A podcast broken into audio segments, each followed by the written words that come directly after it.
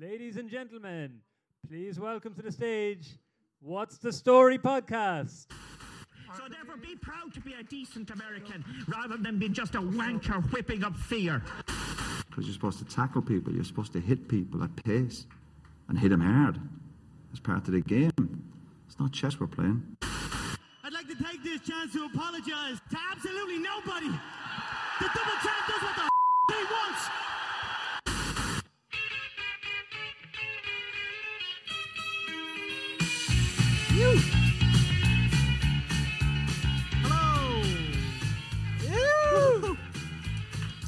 The weirdest way of getting onto a stage ever, ever. Um, It's not accessible. Up disability rights. yeah, come on, lads. Uh, Sort it out, workman. yeah, it, it wasn't. joking. It wasn't until Dave Rock helped you up. Thanks, Dave. Good man. Um, hello, everybody, and welcome to uh, What Story Podcast Live. You. You. My name's Danny Murray. I'm Graham American. All right. Um, this is our second ever live show. Um, the first one we done, uh, we done it for our 100 episode. It was, it was- yeah, no, no, nothing. We, we hit century, but fuck you, all right, fair enough. it's gonna take more than that to impress us, fat boy. That's what I got there. Um, well, yeah, so uh, we done our first live show. and We hit our 100 episode. You. I like it. That's sharp. I like it. Love it. Um, it's gonna be a long fucking night, lads. Um, but uh, yeah, so it was it was good crack. So we're hoping um, we'll be able to emulate that crack here tonight in the Workman's Club in Dublin. Yeah! At the first ever Dublin Podcast Festival. I'm going for cheap pops all night, lads. That's what we'll have to do. Yeah, cheap Um, pops. Good segue, Graham. It is indeed the first ever Dublin Podcast Festival. Um, look, we are going to try to have as much crack as we can, but in, in all seriousness, a festival like this takes uh, a huge set of balls to go for in the first place. In fairness to Alan Headstuff and Amy and the team in Aiken, they have worked their arses off to put this festival together, lads. Um, and they, for some unknown reason, asked us to be a part of it. Um, but just genuinely thanks to them for the work they've done in the background, putting every show on, not just this show. Fucking hell. Fuck's sake. Have you not get it yet, lads? The intro was like a wedding speech where you just clap any time there's a fucking pause, Yeah. alright? Yeah. Just work with me here. This is recorded. We you. need the sound, okay? Exactly. And the bridesmaids are lovely. it's great. The people cheering are Merrow's Manda, which is great. Uh, Man, it was, up, it was it was brilliant that they actually came because my Manda when he found out it was a live show, my dad just kind of went, "Yeah, soon you'll be getting married. You don't go to Florida. I don't give a fuck." so thanks for the support, Dad. Love you. Um, the, the, the, the podcast was on before us as well. Erin McGathy's This Feels Terrible. Fair play to them, by the way. That was a great podcast. Two shit stories. Yay! They were talking about like losing their virginity and it was weird and all that. And I was kind of thinking like, I don't know, man. Like, you know, Mum and dad are here, please. See what I mean? Everybody's sharp. Even he's getting. it. I was gonna actually say like, I mean, I don't know if I could talk about losing my virginity, my man, dad, mere feet away from me, Graham. Nor am I. I remember losing my virginity, Graham, and uh, I mean, it was no- Settle, settle, please. I was just gonna say it was you to be there applauding on the night. Jesus wept. Uh, yeah, no. Where the fuck was I going with this? I have man? no idea. Talking about your down Florida at the down hurricanes. Florida, yeah, sitting by the pool in the speedo. Go on, room, Murray. Um, Banana Hammock Central. But uh, yeah, Dublin Podcast Festival. There's still shows on after tonight for those of you who are in the audience. People listening to this on Sunday, it's over. You missed it. Boo.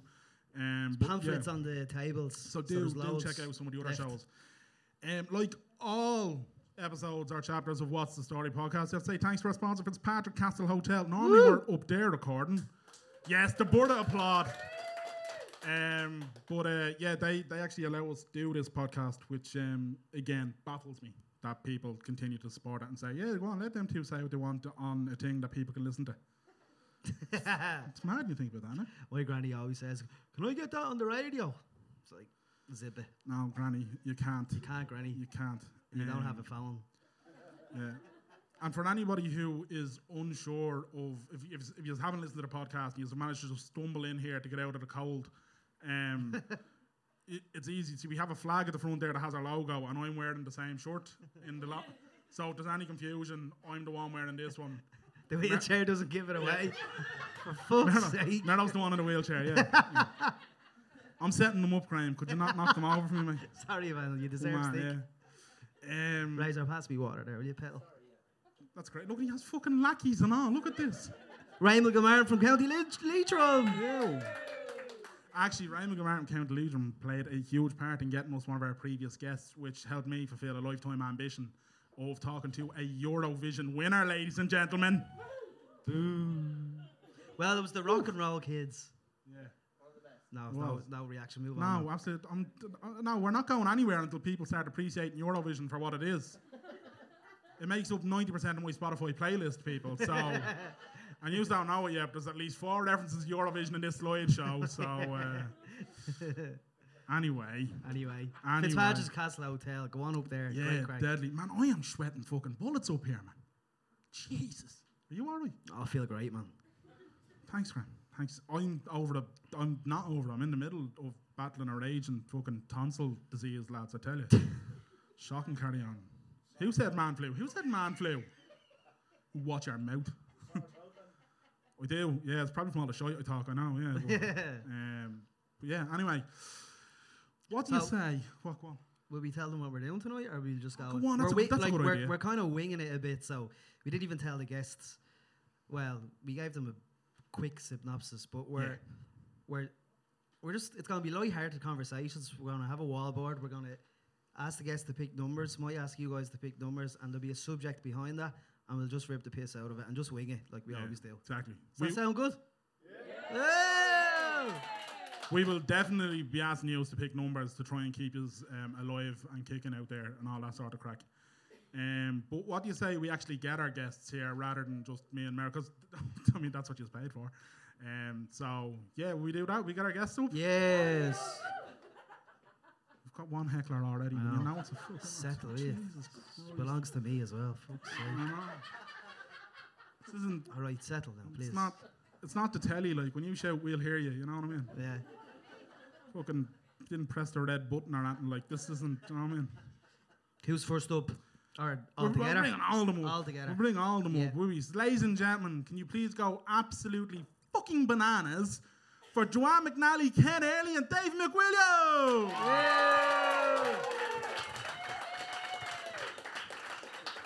High five. Oh, don't leave me hanging.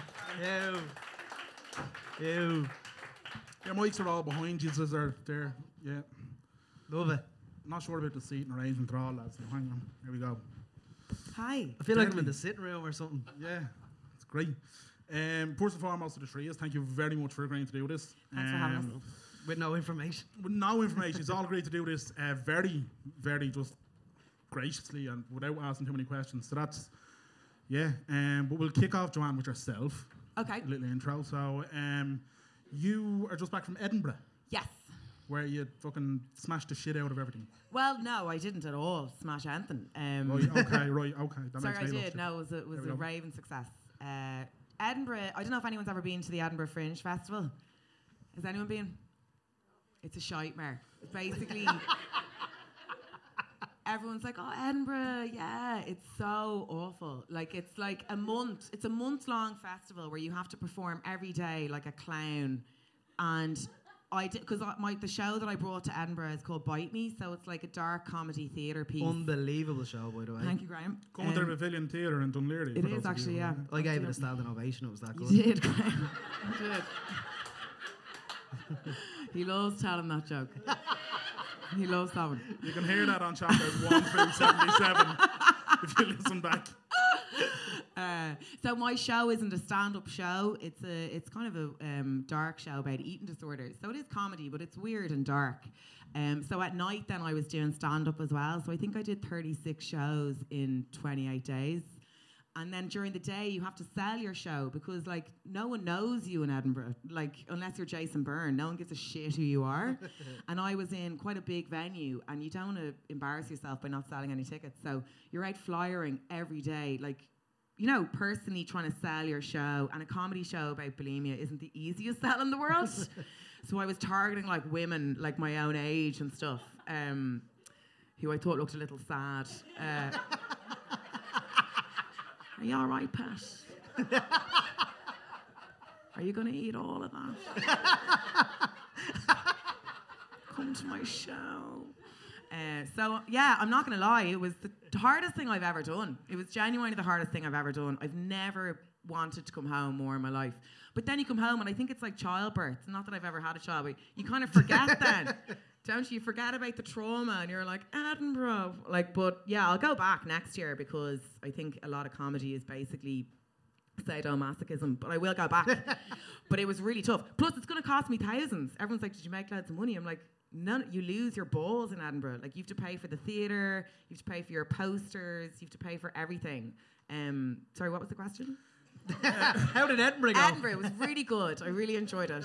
What, what's the story with your new TV3? Yeah, segue. You mentioned documentary? childbirth there, and now you've Oh yeah, so I'm doing a documentary, uh, filming a documentary at the moment for TV3 called Baby Haters. Um, I know. Vogue's filming a documentary for RTÉ about having her own baby. So I was like, how will I fuck with her? Whatever Vogue's doing, I want to do it, but weirder. So um, it's called Baby Haters. And actually, so the idea came from I read an article online about this woman, this French woman, who wrote a book about regretting becoming a mother. Um, and she was she never said she didn't like her kids. She's like, I, I love my children because they're my children, but I should never have been a mother. It just wasn't for me. And I just thought this was fascinating because I don't think I'm going to have children. I'm not 100%, but my boyfriend said he'd rather meet Satan than his own child. he actually said that to me. Like we were with each other about two weeks, and uh, I was like, he doesn't really, you know, and you're like, he doesn't mean it though, uh, but he totally does. So I was like, right, well, do I want to have kids? And that's where it came from. And it's this idea of this maternal instinct or this kind of motherhood bliss lie that we're sold. And I think it is kind of a lie. And I think a lot of women struggle actually, and they don't necessarily immediately bond with a child. And not everyone's born for motherhood. And obviously, children are so rewarding. I hear they're very rewarding, um, which I get behind completely. Lawyers, lawyers, lawyers. See? Bonjour! She's here! Je detest my children. Uh, but no, there is a lot of people out there, and there's all these like um, forums online that are all anonymous, obviously, of um, women and men saying, I should never have done it. It wasn't for me. I resent the amount of time and the responsibility and all those things. So the documentary is basically about that. Love it. When's that out? When's it out? The middle of November. Brilliant. But it's it's there's no Irish people. We can't get anyone in Ireland to admit that they regret having their kids, There we except for this woman here. uh, yeah, sorry. So that's the documentary. Lovely. Brilliant. Um, Joanne McNally, ladies and gentlemen. Uh, next up, we have one of Ireland's. Uh, you probably won't like this, Cam, but you're a national treasure. I'm just going to say it right now. I see if you've used that uh, Irish Times byline picture. Yeah, yeah. Well, you gave out over the mugshot that we used on the poster. No, I like that one. Oh, That one's from 2010. uh, this, they, they were like, we have to update that, and this was the result. But the guy, uh, sometimes you just have a dysfunctional relationship with a photographer, and I don't know what expression I'm doing there, but it expresses a lot of discomfort yeah. with the Are you, situation. are you thinking about Eamon Dunphy there? Sorry. Are you thinking about Eamon Dunphy there? no, not uh, he wasn't on my mind. That's it. Fucking straight in, no kissing Graham. I like that, yeah. so, Ken, somebody said something about you. Can we talk about that straight away, please? Eamon Dunphy wants to fight you, Ken. Yeah, he, he says he wants to, to to fight me with words. Because he knows you've watched the UFC now, so he's not going down the physical route, I presume. well, he said, uh, you know, I don't want to put them down, but it's like they're trying to prove that you can write and comment about football without knowing anything about it. so I was like, Look. I mean, that's on the one sense, it's you know, he, he, he threw out a few compliments, but a few sort of not compliments. so uh, He yeah, said I- he likes the chap, yeah, he, he a, a nice writer, he said. but he wants to sell you don't really call you don't really call a writer nice if you're trying to compliment them. It's just not a good, just not a word. But yeah, uh, so I don't know. I mean, we'll see if that uh, comes to pass. Would you do it? A debate with Eamon Dunphy. I mean, anytime, any place. No, if I'm What's the Story Podcast, chapter on What's the 119? podcast. um, yeah. so besides Dunphy, then second captains are absolutely flying. Congratulations on that because you guys took a leap in terms of podcasting and decided you're going to go behind a paywall and fair folks deals. Uh, we can't do that. We're not popular enough. Um, Well, You know. I mean, not totally behind a paywall. not even a sympathetic awe from these pricks, by the way. Uh, yeah, I, uh, well, I don't know. We, we tried it and it worked out. I mean, uh, so far, so we'll wait and see. I mean, we'd seen it like it. It had already happened a few times in America. There are a couple of podcasts in America that've done this and it's worked out quite. Like this Chapo Trap House. I don't know if you know. Uh, these guys are like uh, kind of left wing political podcasts. Uh, that started actually only last year. I think they started last year, maybe the end of 2015, and had like massive success with that model, you know. So we kind of thought, in the absence of another model, uh, maybe we'll try that. So Deadly. Sorry, I don't know what that means. The paywall thing. What is it? you have to pay to hear Ken's dulcet tones everywhere. But they still have. It's not totally behind the paywall. No, paywall. you still get a couple of free ones to kind of make you go, oh, do you know what? I like that. But then the second you're like, I love it, give me the cash. And Ken has Ken has ventured into the world of politics, and Yeah. beyond the paywall, there's Ken's politics podcast. only be And it's great. Yeah. I can't wait for Dunphy to call you out on that. Yeah. Sorry. I can't wait for Dunphy to call you out on that one. Yeah, I don't, I don't know. I mean, it's it's hard to. What would we talk about? That's the thing. I mean, the Well- the main issue actually that he had was was my cowardice, spinelessness, uh, because you know he thought I wrote a column on Monday which he thought was an extended sort of subtweet of him and John Giles, which wa- which it wasn't exactly, but it kind of was a little bit, but not totally. So John Giles hates you as well. Yeah, he does. Yeah, you know, he, he does. Yeah, yeah. It's not. It's not the point though, and like obviously, th- this is me commenting. Eamon, if you're listening to this, yeah, right.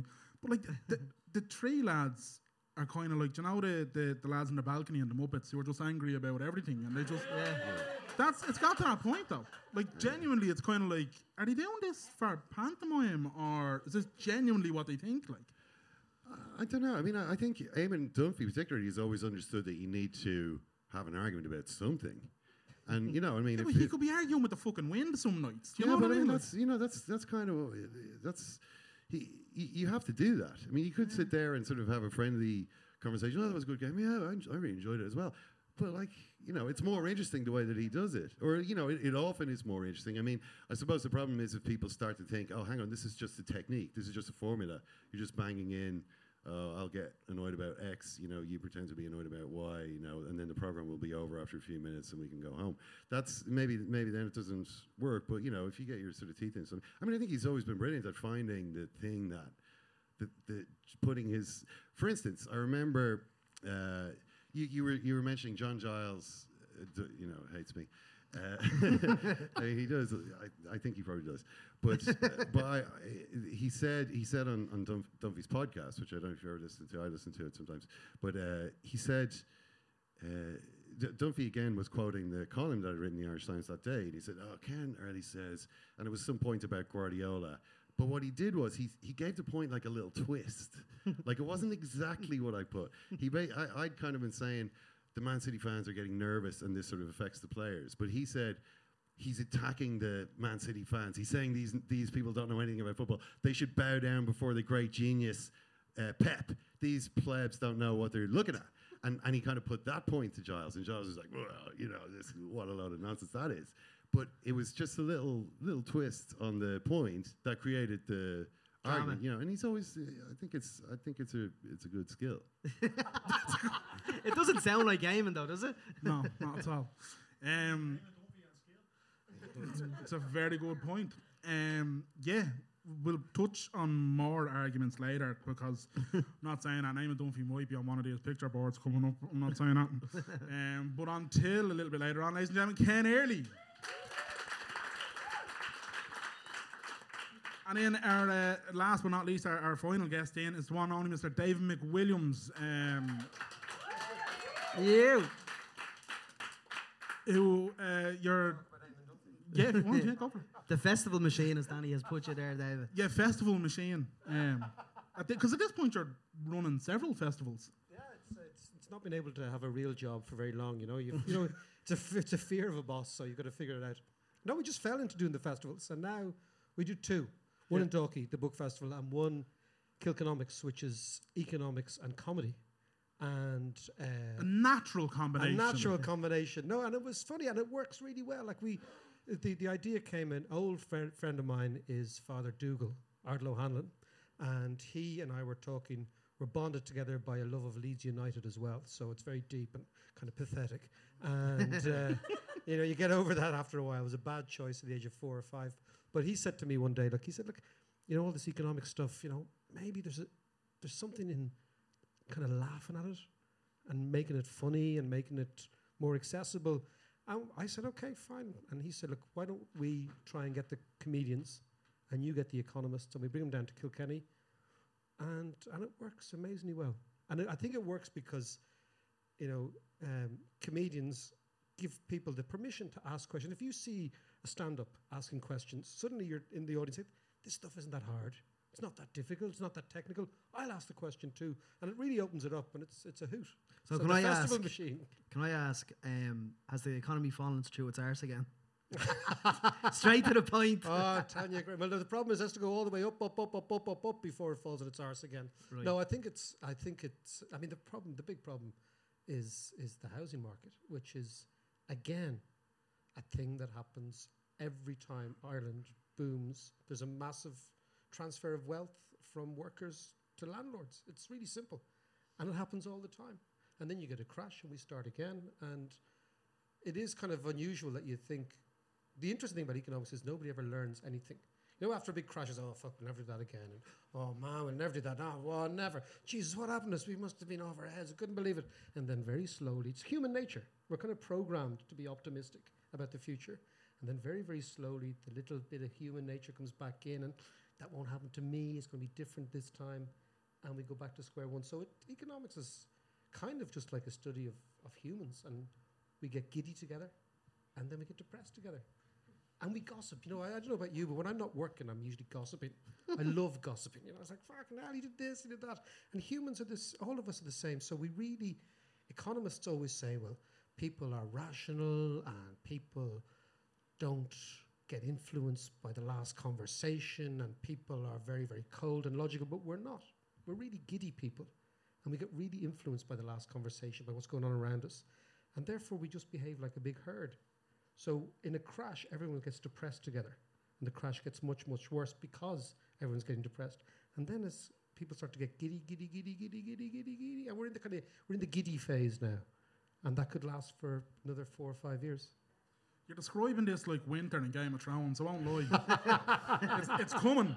I swear it is, but we don't know when. But it's you know, I mean, that's that's what it is. It's not you know, I mean, it's like a lot of things. Uh, you know, it's it's back to your football commentary idea. You know, I you know I have a better knowledge than you have.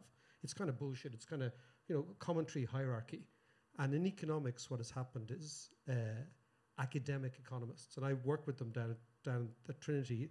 They get very very nervous about people making ideas accessible, and writing and talking in the normal language and they try to pretend that this is much more difficult and much more technical, and you need a degree in this, that, and the other. You don't. You just need to walk around Dublin, like you walk around Dún Laoghaire.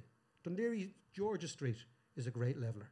Mm. Walk around George's Street, and you'll see the economy working and not working, and that's all it is. Just human nature. And um, Kilkenomics is in November. It's in November. You should come down. I'd love to. You should come down. Yeah, we're, we we uh, it's in November and uh, it's it, it works. I, I don't I, I really it's like a lot of things, you know. I don't know why it works, but it does. Yeah. And thousands of people turn up and it's a hoot. Deadly. Brilliant. Um, Love it. So Kilkenomics in November, lads. So you can uh, website. You know what? Yeah, it's kilkenomics.com. This is great. This is a free plug. This is fantastic. I didn't realize this. I was like, what the fuck's I'm doing here? This is great. Don't worry, you can. Yeah, milk And I like my everything. children, by the way. They're all right. Okay.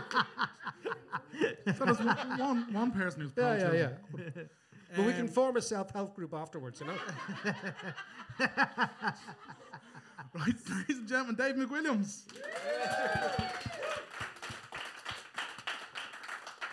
Right, so this is the part in where uh, I said there's a picture board. Um, chances are we're not going to get through all nine topics. It really does depend on how the conversation go on each one. To be honest with you, we've given ourselves nine because if we only gave ourselves three, it could be really shit. Um, honesty is the best policy. Um, but yeah, Joanne, we'll go la- ladies first. P- pick a number between one and nine. Uh, four. Four. I done these and I can't remember what it is, so. Oh, it's Danny Healy-Rae. This is great. Uh, Oh, so Jesus. Danny Healy-Rae uh, has been in the news recently because he's saying people should be allowed to have a pint and a half and then drive home. Or he's also been in the news for saying things like, sure, only God controls the weather. As And the- and the fairy fucking forts. And the fairy forts. And How? Yeah. Okay. Sorry. Go on. yeah, no, No, just, no, he, he's, So he's, what, was he arguing with someone about the weather? I mean, what was the? What Yeah, was was- he saying? it God was- it was- old school. it was a, it was a, it was a conversation about climate change, and he was like, ah, "Don't Oh, be giving me that. okay. Don't be. Only God controls that, sure." But you know, I, I think I don't know. Are there are people religious here? And I know that some people get really sensitive about. Look, those lads are raging. Yeah, that's it. I hadn't even said anything yet. Fucking rosary beads out. Hail Mary, quick outside, It's quick. true. yeah, they're gone. I was actually doing a gig down in Cork at the comedy festival last weekend, and it's the first time. Sorry, I know we'll get back to this, but um, uh, I'm, I have this. Shi- it's a really shit joke, but it's basically about how women in Ireland, uh, ha- wi- Irish women hate riding sober because it's too intense, the eye contact and all. So we all have a few drinks or whatever. And I was like, oh, women do it. It's an international, it's a global thing. And I said, the Virgin Mary, like it probably wasn't um, an immaculate conception. She was probably in a blackout. What? Thank you. Right. So whatever. So I did this joke anyway, and this woman came up to me after, and she was so lovely, and she was like, "I really like your work," which was a lie. Like she was setting it up, and I was like, "Oh, thanks, thanks." And we were chatting around. She goes, "Do you know what? Leave Mary out of it." And I was like, what? Because I didn't understand like what what she meant. She goes, Mary, not like the ver- like Mary, like she was her mate. I mean like she was her neighbor? And she's like, leave Mary out of it. You don't need her. Don't be bringing Mary into it. And I was like, she's not a real person. Um, sorry. So your man. Actually, yeah, no, that's. I think that I, uh, this is terrible. I think maybe it's a generational thing. Anyone now at my age who is religious, I think, like they're fantasists. That sounds harsh, but that's what I think. Like I read this open letter that Serena Williams wrote to her mother the other day. Did anyone read this? No, I seen it. about how she's been it. body shamed all her life about looking like a man and because she's so built and all this stuff. And she was it was a really powerful letter. And then she went and I thank God for him and I was like out gone. Because it's gone. I was so behind you Serena. And now you're saying God built your body. Like are you it's 2017 like that's like saying elves built your body. Like it's I just, I'm, I don't buy into it at all. So th- this to me is like a parody But it's like as well in the, in the UFC when when a fighter wins by knockout and they're like thanking their coaches and thanking their trainers and they're like, I'd like to thank God. I know Like God wants to see you knock the fuck out of some lad. yeah exactly Put him on his back. He's got other things to be doing. Jesus loves knockouts. Do you know what I mean? Is there, no, I don't there, know. is there nothing to be said for No. the divine creator? No. That's like I said, nothing to be said for an old mass. That was in Father Ted. But An but it, but is it is it concerning that there is a large amount of people in this country that are voting both the Healy-Raes into government? I think it's a, I think it's a real generational thing. I think like my mother would be like reli- like religious. Um, she doesn't go to mass anymore because she golfs now, which is taken. so she's taken priority. Um, but I know she's thinking about the mass. Do you know what I mean? She's having a good think about it. Uh, but she would be very religious, so she would totally see it as it like it's how they were raised, and it's very difficult. Like if you're raised a certain way, and brainwash is too strong a word, but like if you were raised on something, it's very hard to change that way of thinking. Do you know what I mean? I think anyway. So it makes sense to me that he's like that, like that woman who came up to me at the gig. Like it makes sense to me that he's still floating around, even though it's a bit bananas. Dave, Uh, your man, Healy, Healy-Rae, uh, he's from a very strange part of the world called Kilgarvan, which is just on the Kerry and Cork border. And I know this because I have cousins from the Cork side, and it's a place called Ballyvourney. It's a Gaeltacht. My mother describes them as incomprehensible in two languages, right? and, and they are actually. And I have, I have triplet cousins there, okay, who were born in the '60s, and when there was no triplets, so they're known as the Three Twins in the village, right? So I go down there all the said, that's "Come so here." Ireland. Yeah, that's, That's so Ireland. so I'm just giving these stories to put context in this. For instance, come here, those three two me twins, fucking hell, eh? Three of them like came out of work the one time there. So, uh, so I, I've, I've been introduced to these people for many years, and when you drive from Ballyvourney uh, towards Killarney, there is a little small town called Kilgarvan where the old Healy-Rae the muchacha, you know, the cap of the tutti, the, the cap of the tutti capi, you know, the patron of the uh, the family, and you you drive through, and there is a Kim Jong Un type statue of this fella with a big fucking cap on him, right? And so you realize that politics down that neck of the woods is about the fella who can engineer everything for the people. And I think his two sons, you talked about Dunphy, maybe it was a technique, right? This idea of, you know, we'll have a row about something and consequently the show will be over and people will go mad, but the job will be done. I think these guys are just playing it perfectly. In Kerry, you have this ridiculous notion uh, that Dublin gets everything, even though if you're nerdy like me and you look at the sums, you realize that Dublin actually pays taxes for everybody else in the country, but you'd never hear that on radio. And they are playing a blinder. If you are a single farmer who goes to the pub, the drink driving ban has been a disaster for them socially, right? It really has, you know. And I, I and the God thing, he's just playing to the gallery, as the, that's all God things do.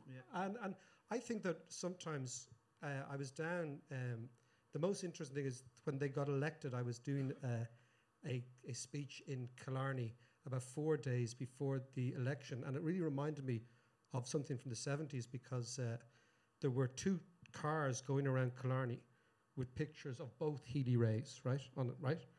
And there was a some big fucking mulchy shouting and roaring out of the back of it, you know. Um, but the brilliant thing was the the soundtrack they had, which I thought was great, was Match of the Day, right?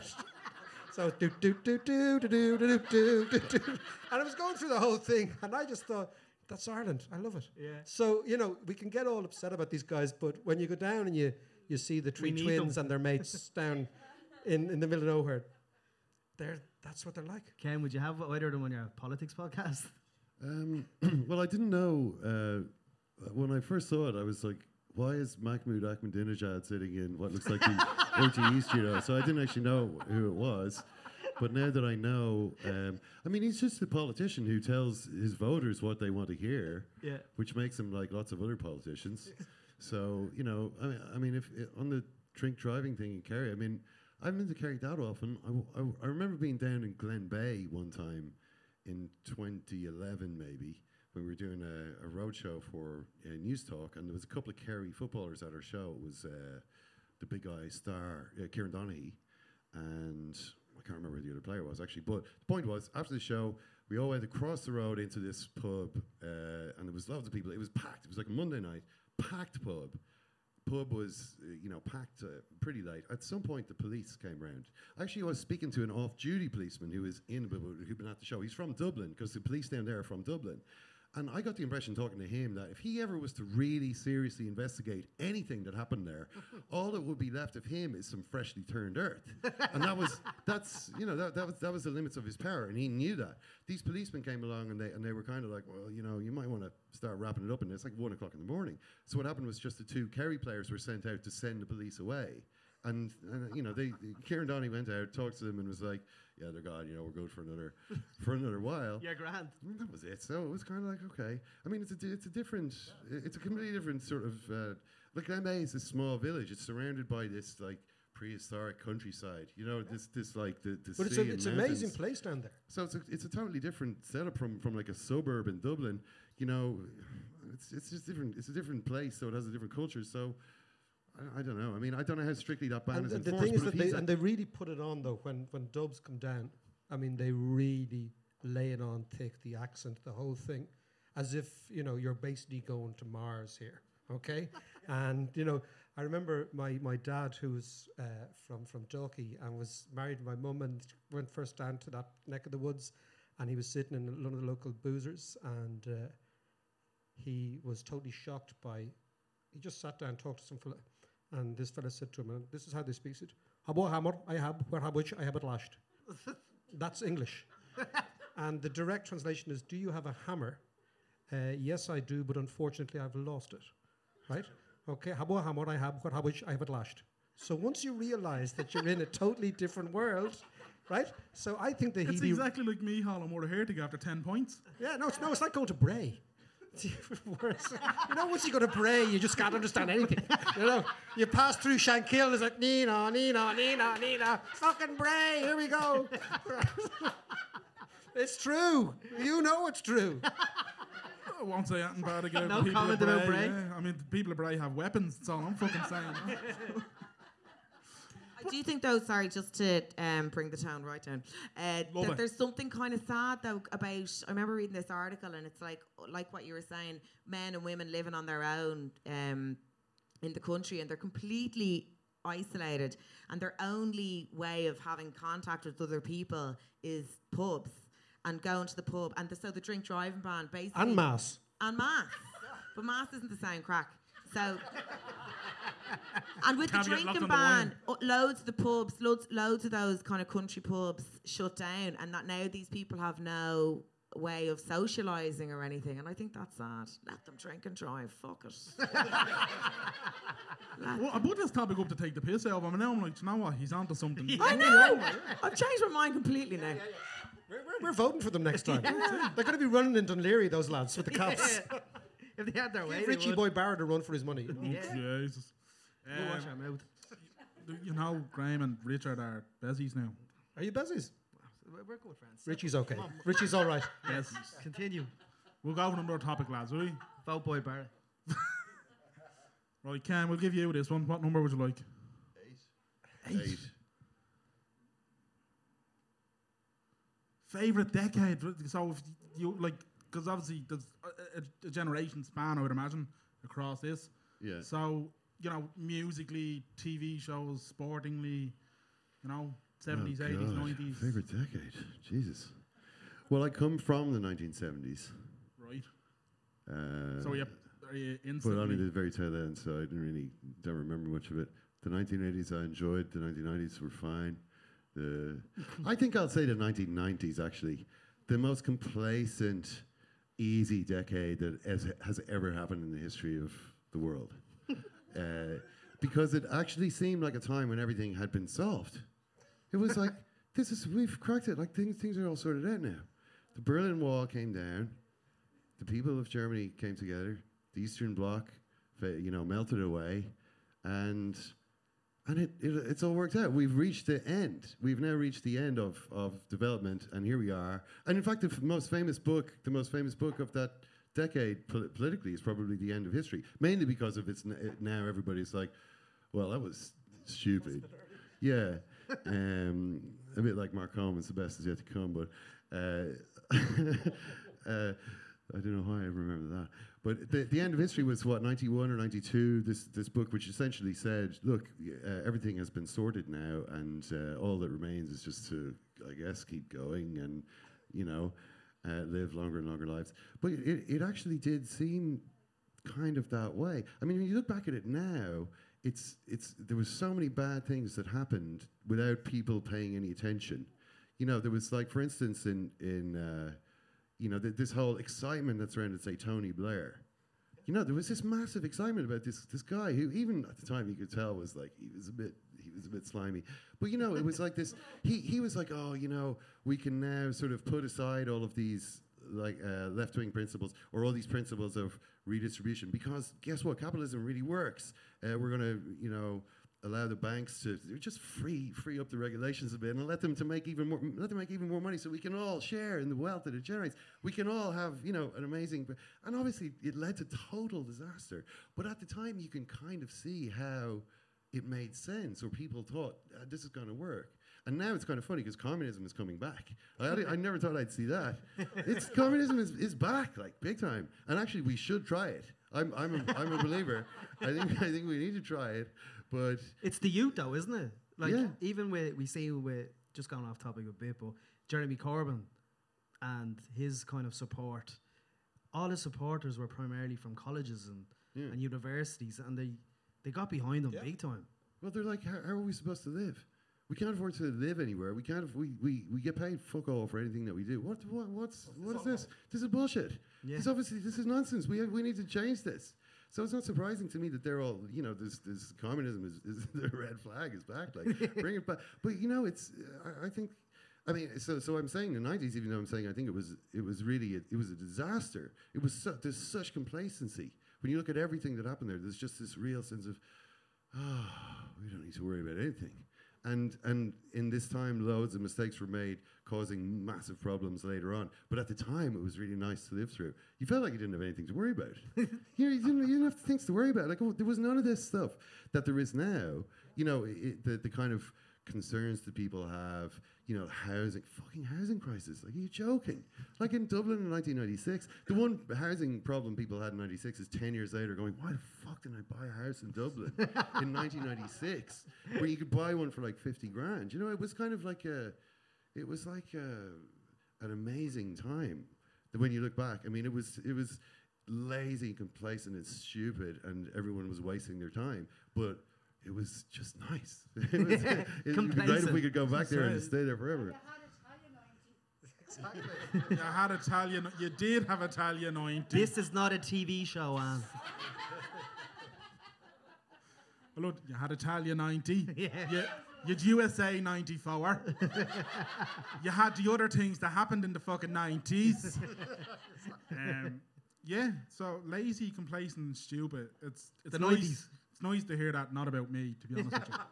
Um, Joanne, were you 90s? Uh, so um, I was born in the 80s. I don't really remember them, but Ken was there talking about Tony Blair and all, and I was like, which generation's clothes do I like wearing the most? That's what I was thinking.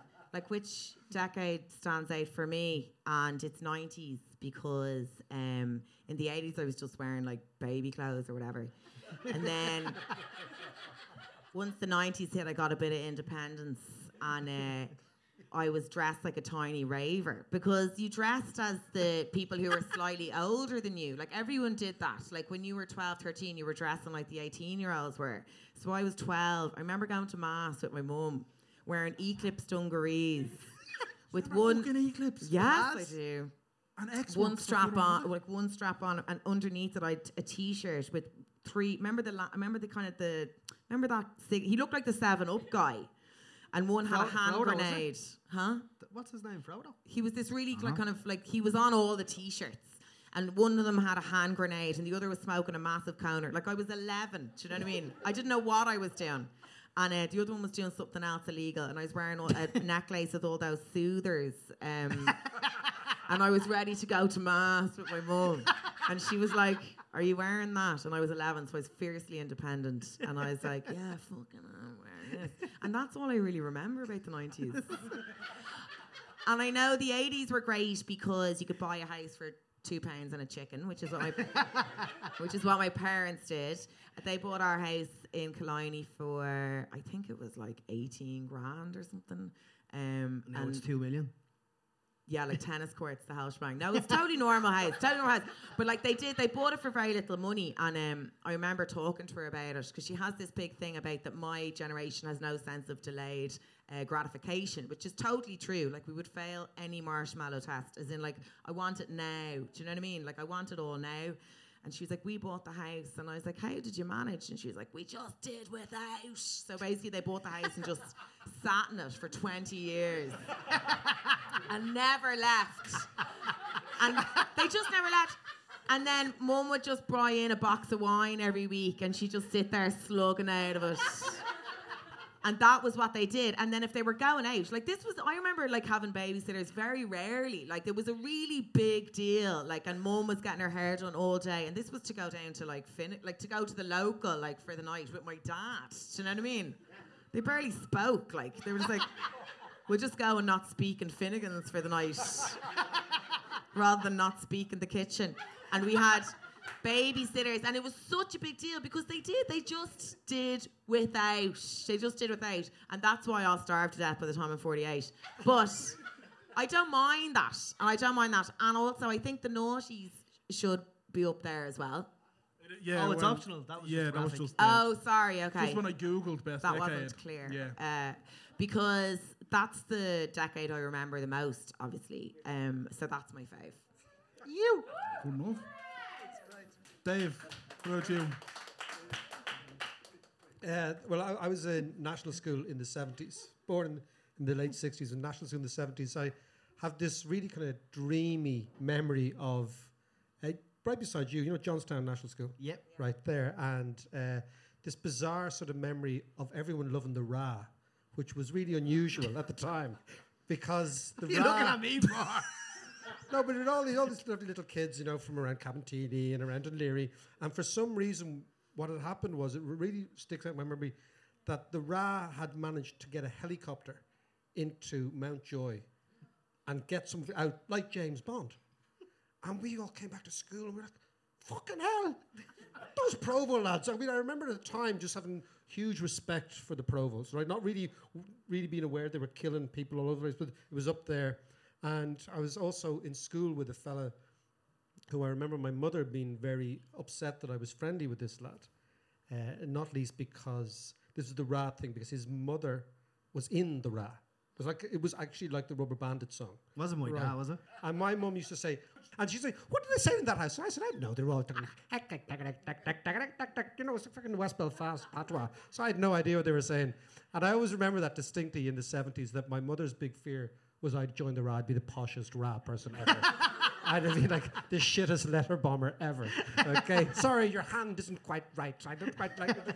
And uh, but I have a very kind of a fond, distant memory of the seventies. The eighties, of course, I was in secondary school and in college, and uh, you know, it's really funny. You know, when they when they talk about the eighties in Ireland, they say it was so miserable, but it was brilliant crack.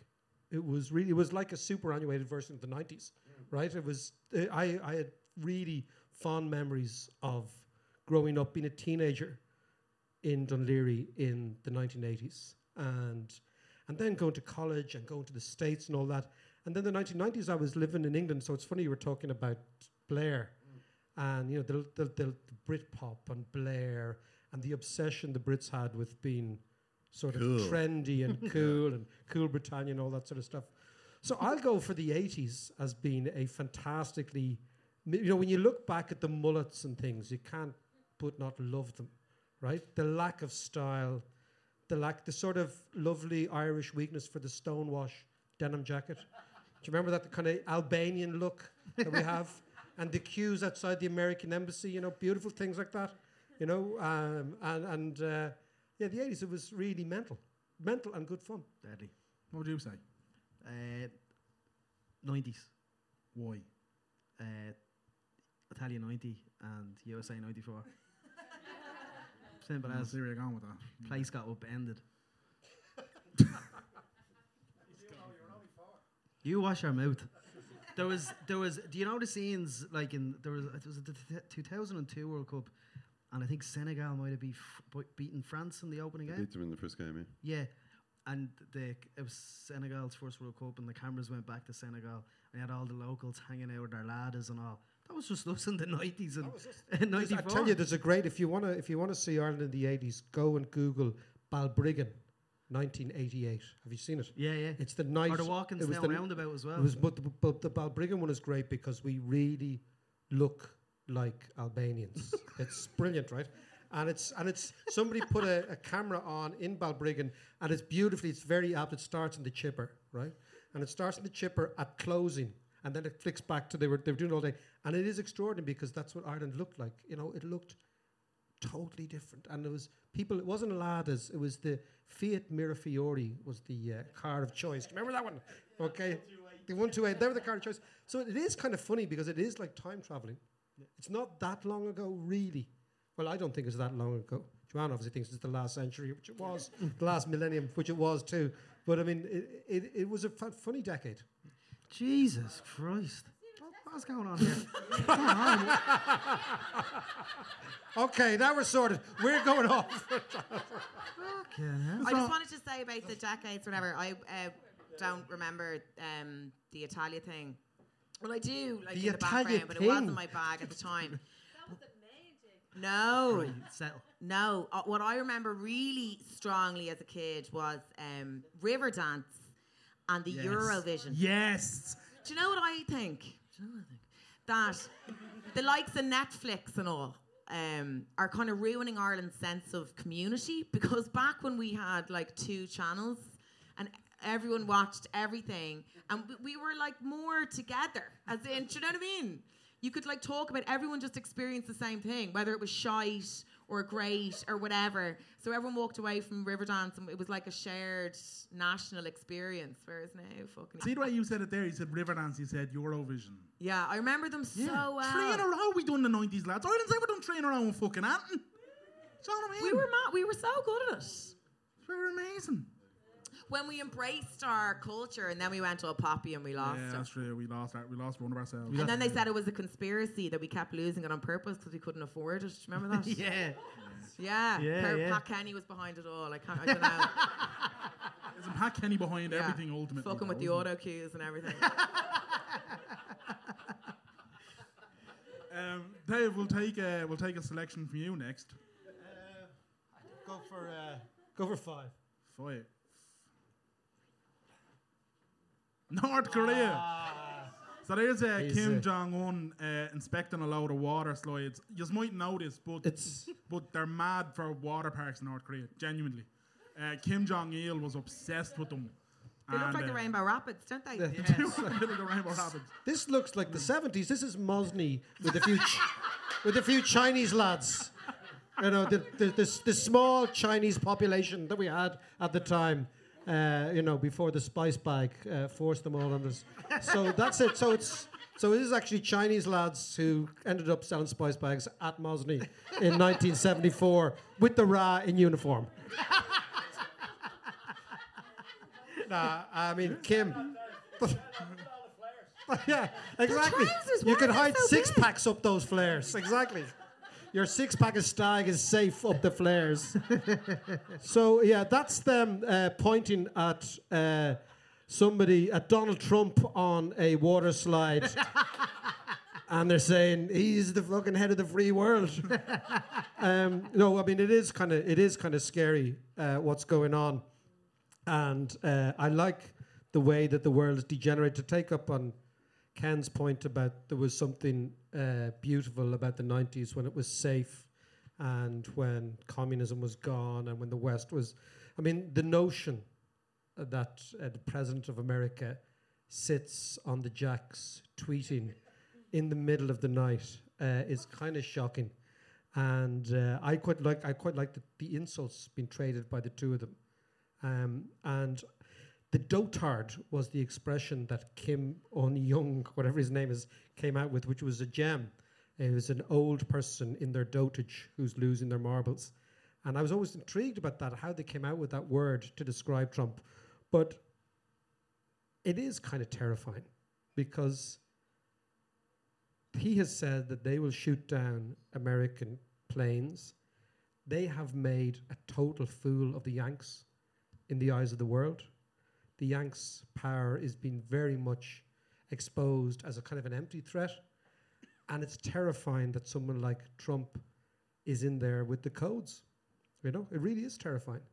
And, you know, people say that these things come and go. And I was speaking to a friend of mine who's the editor of one of the big English newspapers uh, about two months ago. And he was saying, oh, I rang him on a Friday night and I was over in London to go out for a pint. He said, oh, yeah, we just had this editorial meeting and it was this fucking North Korea stuff again. And he says, I've seen 10 of these bloody North Korean crises and this is going to come and go. And, you know, it's bullshit.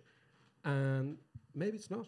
Maybe there will be a nuclear war because he's provoking the Yanks and eventually uh, America will have to react in some way. So Well, they're, they're provoking. They're provoking him as well. I'm almost more worried Oh, about no, no, that. they are provoking him. Yeah. Because, because I mean, the, the question I would have is why has North Korea been so desperate to get nuclear weapons all this time? Like North Korea is a really Because it's country. terrified. Yeah, well, they, well, in what way though? Because it's like North Korea has, is a really poor country. I think they've it's like fifteen hundred dollars a year per person is, is what they have. You know, ec- economically, it's very very, very poor for for most people. Now, and yet they've been desperately trying to develop nuclear weapons. Develop water slides by the looks of it.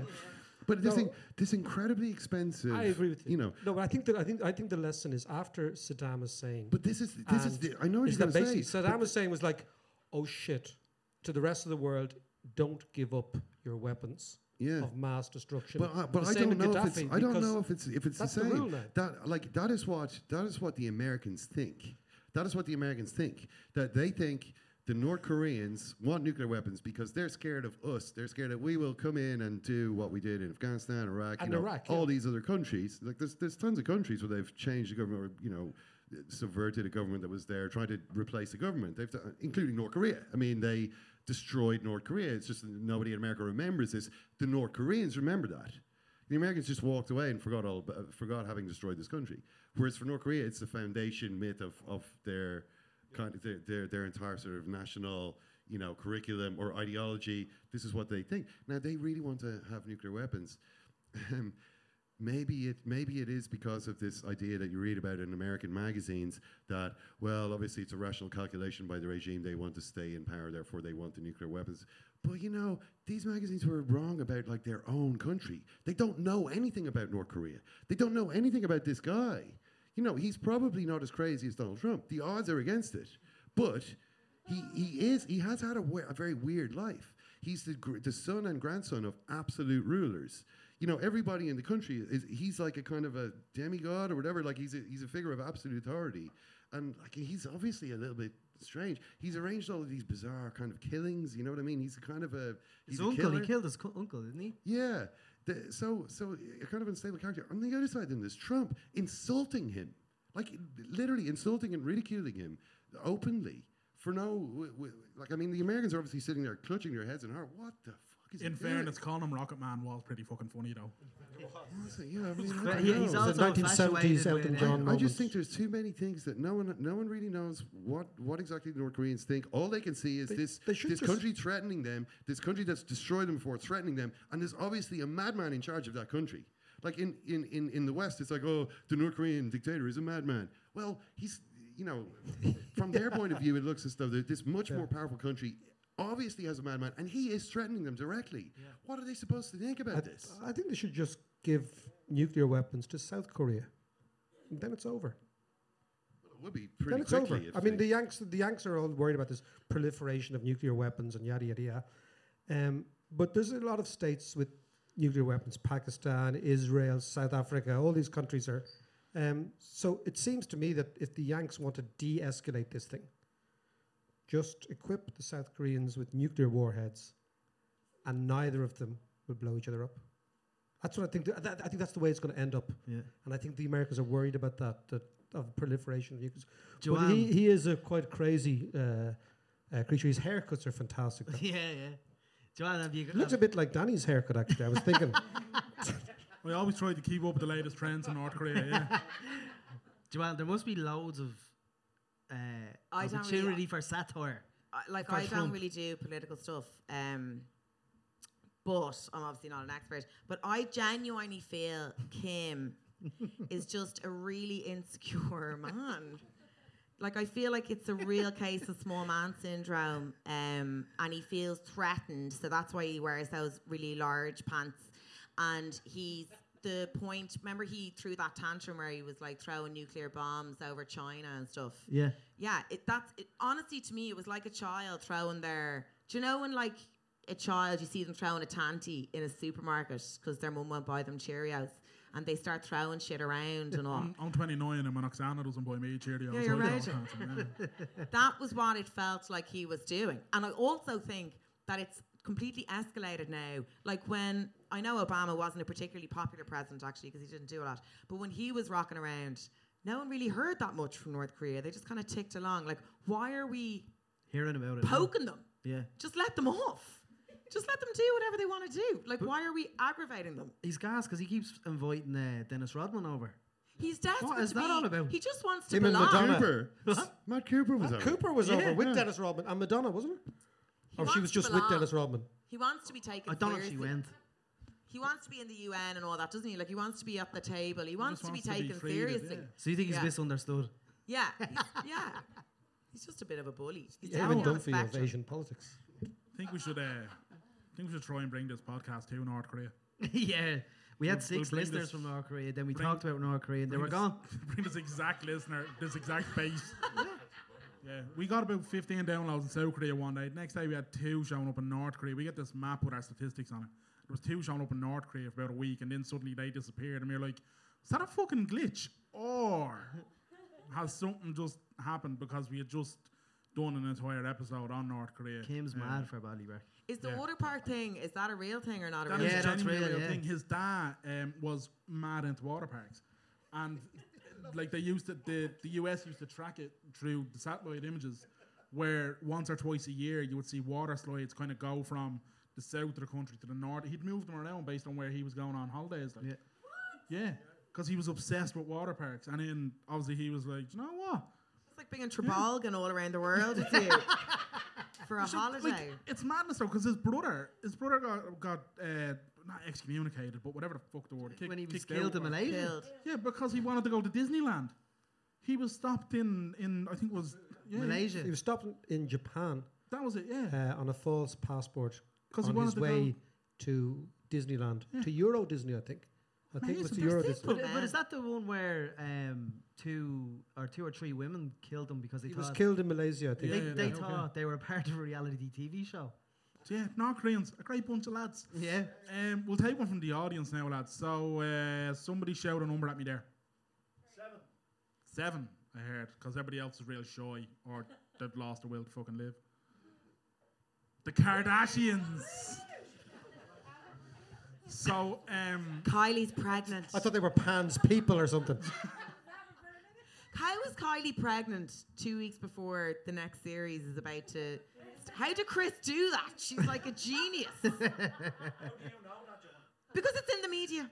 It's in all the big news outlets: Daily Mail, E True, Hollywood Story. yeah. all the big news outlets, Daily Mail. um, the Kardashians, yeah. Look, in fairness, I've watched a lot of the Kardashians. I love them and they're great. Like it's I it's don't. that chewing gum for the brain kind of stuff. Where But it's like their bit like everyone slags them off and like they're multi, multi, multi. And yeah, okay, it did come from a sex tape, but whatever. Like they're. Do you know what I mean? Listen, if I bought out a sex tape, I'd appreciate you all buy it. Thank you. I was gonna say my sex tape got me a letter off the Gardaí. You didn't get me millions of- They're smart, smart ass business women. They are. And they seem sound. I know everyone hates them, but like they do genuine. I'd love I'd love to be sisters with them. I'd love that crew behind me. I want that support. And Kris is a ride. I know that doesn't matter, but she is. And they've been through a lot. All right, sorry. You look like Kardashians. Your dad transitioning like publicly in front of the world, like that's not easy shit to deal with. Kim getting held up in France, she couldn't even go to Paris Fashion Week because of the trauma. I don't know. I think they're great. I'm not going to say they're salt to the earth or anything, but uh, I really like them. Khloé's my fave. I Yeah, she seems so sound. somebody into Chloe there. I That- love the fact that uh, they went to Portlaoise on their honeymoon. Yeah, Kim Yeah. and Kanye. They went to Portlaoise on their honeymoon. I know, but what do you do if you have everything? Do you know what I mean? You go to Port Leash. Taking out the Lonely Planet guy. Yeah. Like, where we go? Do you know what? There's a place here that says it's full of fucking roundabouts. And that's it. so, yeah. It was, and didn't they have the same venue as David Beckham and Victoria Beckham or something? They shared a throne, or they the same ca- or castle or something. No idea. Yeah. to be honest. Yeah, no, I- Yeah. no. Ken and Dave might know. Lads, No comment. Ne- next. We I think the wait till- future. I think the future of the Kardashians is looking bleak under the coming communism that uh, I was predicting earlier. I, I'm not sure. if This is this might go out of fashion pretty quickly. Actually, this whole uh, ethos. But um, yeah, I mean the Kardashians. Yeah. That's it. That's it. That's it. Can I make your point for you, Ken? um, I'll take this, Ken. Uh, I think it's the same as Donald Trump. People are like, Donald Trump, he's this, he's evil, and blah, blah. Donald Trump is a symptom of a general zeitgeist. Is that fair to say? And the Kardashians are the same. So you can't hate the Kardashians. You can not like what they stand for. Um, but they didn't kind of break in to the E News channel and demand their own show. There was an appetite there for them. In the same way as in America, there was an appetite for Trump, and that's why he got voted in. That's all. I mean, I don't know though. Like, I, I think I remember seeing a video once of of Kim Kardashian walking into a nightclub with Paris Hilton and giving some serious side eye to some other woman who was there, who I don't know who it was. oh, she hates women. I mean, she hates women. but I just thought like that was she doesn't look like she's a very nice person when I see that. Listen, I mean, if you judged a woman for every time she gave side eye, do you know what I mean? But like, do you You'd think be that? flat out like. Do you do you think that they have in any way helped to kind of create this like? Uh, are they just sort of surfing on a wave of that would, that was already there and it would be exactly the same if they weren't there, or if they kind of shaped it in any way? Oh no no no! I, I don't. It's a kind of a chicken or egg situation. I think there's definitely. It's like it's the reality TV thing. They're just one part of that. Like Geordie Shore. Like honestly, do you actually think the Kardashians are worth worse than like Geordie Shore? And the only way is Essex. Like they're all the same. Do you know what I mean? They're all tr- trite. No, trite. light. light shite. Uh, but they're all kind of the same thing. And like to be honest, I'd rather watch the Kardashians than watch a load of Essex birds getting banged out of it in a club. Personally. Personally. At least the Kardashians pretend like they set up scenes. There's a bit of direction there. Like there's a story arc. Do you know what I mean? Whereas the only way is Essex and all, it's just birds getting tit jobs and getting their brows done. Uh, so I don't think the Kardashians I don't think they can be singled out. They're part of a much bigger Problem. movement. The bigger movement. problem. Problem. I think they've brought it to the next level though. Like because like reality TV was big and all But that. they didn't. they've- But No, they no. didn't do anything themselves as such. No, they were given another series and another series and another series. Oh yeah, but then look what they've done with all that. Do you know what I mean? I know they're fucking geniuses. That's what I'm saying. I'd love to see a show about the Healy-Raes, like the Kardashians. Follow them there around Kerry. Imagine the Healy-Raes Getting their sex brows tape. done. oh Jesus! You know, Dave. just think about that deeply, Graham, before you really be careful what you wish for. No, move on. Okay? Next. Yeah, there's nowhere to go with that, Dave. I'm And I think there's there's actually something comical about how vain Kim is. I think she kind of plays up to that almost. And the girls all kind of jibe her. Look, I don't know. I've no sisters. I'd love to be one of them, is what I'm saying. I would. I'd love to be a Kardashian. I'd be the sound one. But I'd get a nose job straight away. Like I would. Yeah, I do need a bigger arse, but I'd have so much work done. I'd look like a lunchbox with just like eyes on the front. Thank you. I'll keep squatting. I'll Well, keep uh, squatting. We'll take another one from the audience there, lads. Three. Conor McGregor. Uh, right, well, this is one, Dave, you wrote about Conor recently, and Ken, obviously, your second home is almost Vegas at this point. Um, but Dave, you wrote recently um, saying that the Liffey doesn't divide Dublin, McGregor divides Dublin. You put it basically in a way that summed up everything right now that is correct about Conor McGregor, I thought. Well, uh, like I, I'm, I'm a huge fan of McGregor. Okay, and I, I've, uh, when I was away when the, he was fighting Mayweather, and I was just reading the Irish press and reading the commentary and whatever, and I was, I was really intrigued at how he divides. There's been no Irish sports person has divided Ireland like McGregor, and I think it all comes down to deep Irish class prejudice. That uh, what I loved uh, again coming from our neck, neck of the woods around Dún Laoghaire McGregor drove his fucking jet skis into the Royal St George Yacht Club in the summer. I loved that, right? It was just was one of those moments where it's like fuck you, right? I, I'm here, all right. Now deal with me, and uh, and I think what really happened, and it's funny because Irish people don't like talking about class at all. Um, but what strikes me is the coverage of McGregor uh, is absolutely class ridden. And this is why I said the Liffey isn't the dividing point, it's, it's McGregor. So that article was taking two reasonably outsider individuals, McGregor and Varadkar. Okay? One of them's a North Sider, clearly Varadkar, right? And the posh South Sider is McGregor. Okay? And they're both outside the system, they're both coming from different angles. But the Irish middle class would have had to invent Varadkar if he didn't exist. Like he's gay, but he's not too gay. Like he's Indian, but not too Indian, right? And he's a doctor, don't you know, right? All that sort of stuff. So that you know, he's he's everything my mother would have loved my sister to come over, except he's a gay lad, right? and she wouldn't have got that shit at all, right? She's very old school. It's just, it's just not right what they do, right? But but so so in a, in a way, Varadkar is elevated by the the middle class as being, you know, absolutely what they would love Ireland to be projected on the outside world as. So he's hanging around with Justin Trudeau at the Pride March and yada yada, right? And he does all the right things. It's this this idea they call virtue signaling that you always signal your virtue. And McGregor is just the fucking polar opposite, right? You know, and the so the article did get a huge traction because I think the issue is class.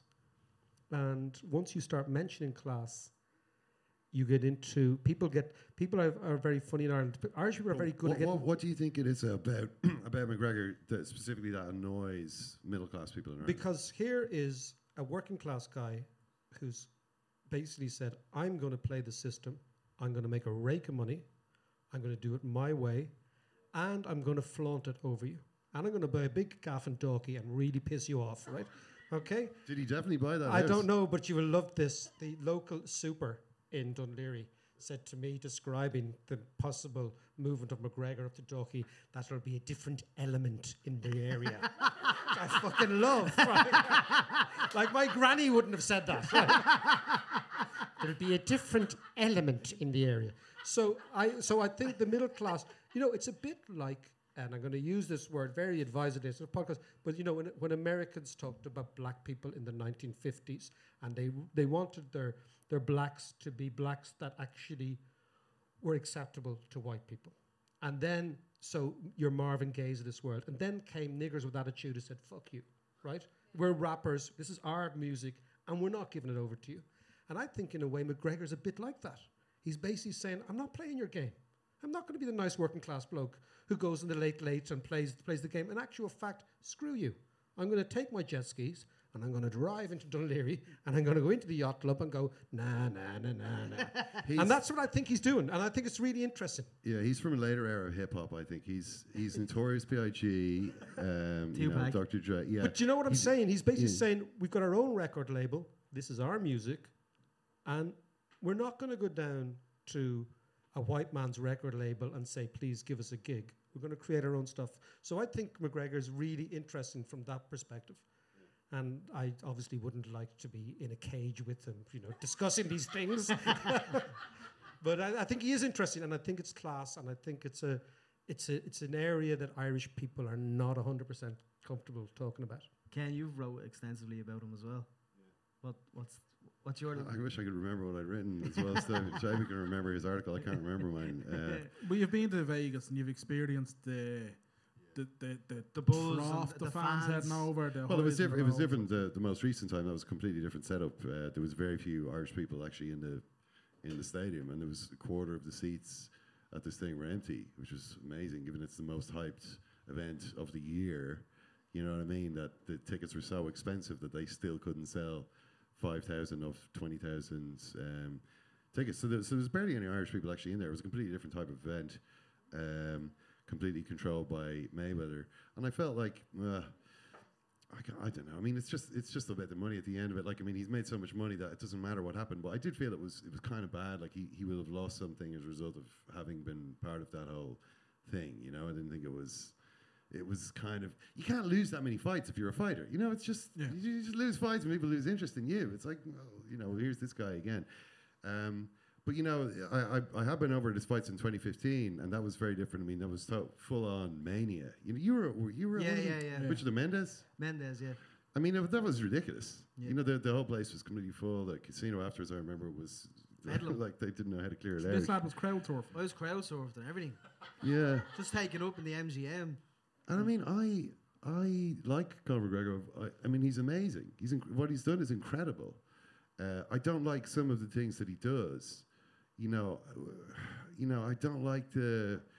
I, I really think he's very influenced by the, the generation of hip hop that he grew up listening to because it's completely that. It's like if you look at a if you look at a Notorious B.I.G. video, it's like Conor this McGregor. lifestyle that he now seems to be kind of trying to go it's, for. but it's what we're talking about. If the Kardashians represent some element of modern culture, right? Uh, McGregor's also he's reflecting what he's listening to, what he what he admires, what he feels he stands for, and I, I think it's a really interesting. I think it's the first Irish sports star who's done this, and it's really interesting. And he puts a lot of it down to that book, The Secret.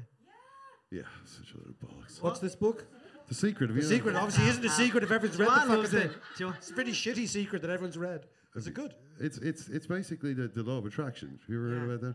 So it's like you know, if you want something, it's a bit like the Tinkerbell thing. You know, if it, it will only exist if you believe it. You know, Right, okay. believe in it, and the universe will find a way through an unspecified process of granting you this thing that you desire. Oh, God, but it's always shit. a thing. It's always a thing. Like it's always like, oh, I want a new car, or I want a big house, or you know, it's always something. It's, it's not. That's not the. Have you have you read it, Joanne? No, but I was going to say, I heard someone saying in the audience that the book is shite, and I know what you're saying. but no, no, no. No, I know, because now, like, you're not obviously a millionaire who's just had a fight in Vegas, so you're like, this is bullshit. But I think with the book, like, I think Conor McGregor has a certain type of mind. It's like that Richard. Yeah, but I think you've a certain type of mind as well. Like Richard Branson came out of the womb making money. Like, do you know what I mean? I'd say he tried to sell his umbilical cord and he started like making planes and like that's just the way his mind works.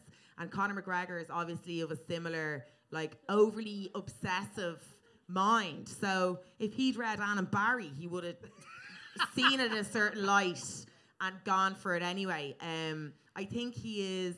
I think he has an amazing mind. I think what he's done is amazing. I also think one of the cool things about him is that when we were teenagers, we were looking up to um, people like who were like pissed all the time, like Shane MacGowan and stuff. Whereas young lads and girls now around town in Ireland are real into their fitness now because they're looking up to him and they're yeah, they're living like a much cleaner life. Like I don't know, maybe he's coked They're out of his taking head every second steroids. night. Like I they're somehow taking doubt boring it. drugs.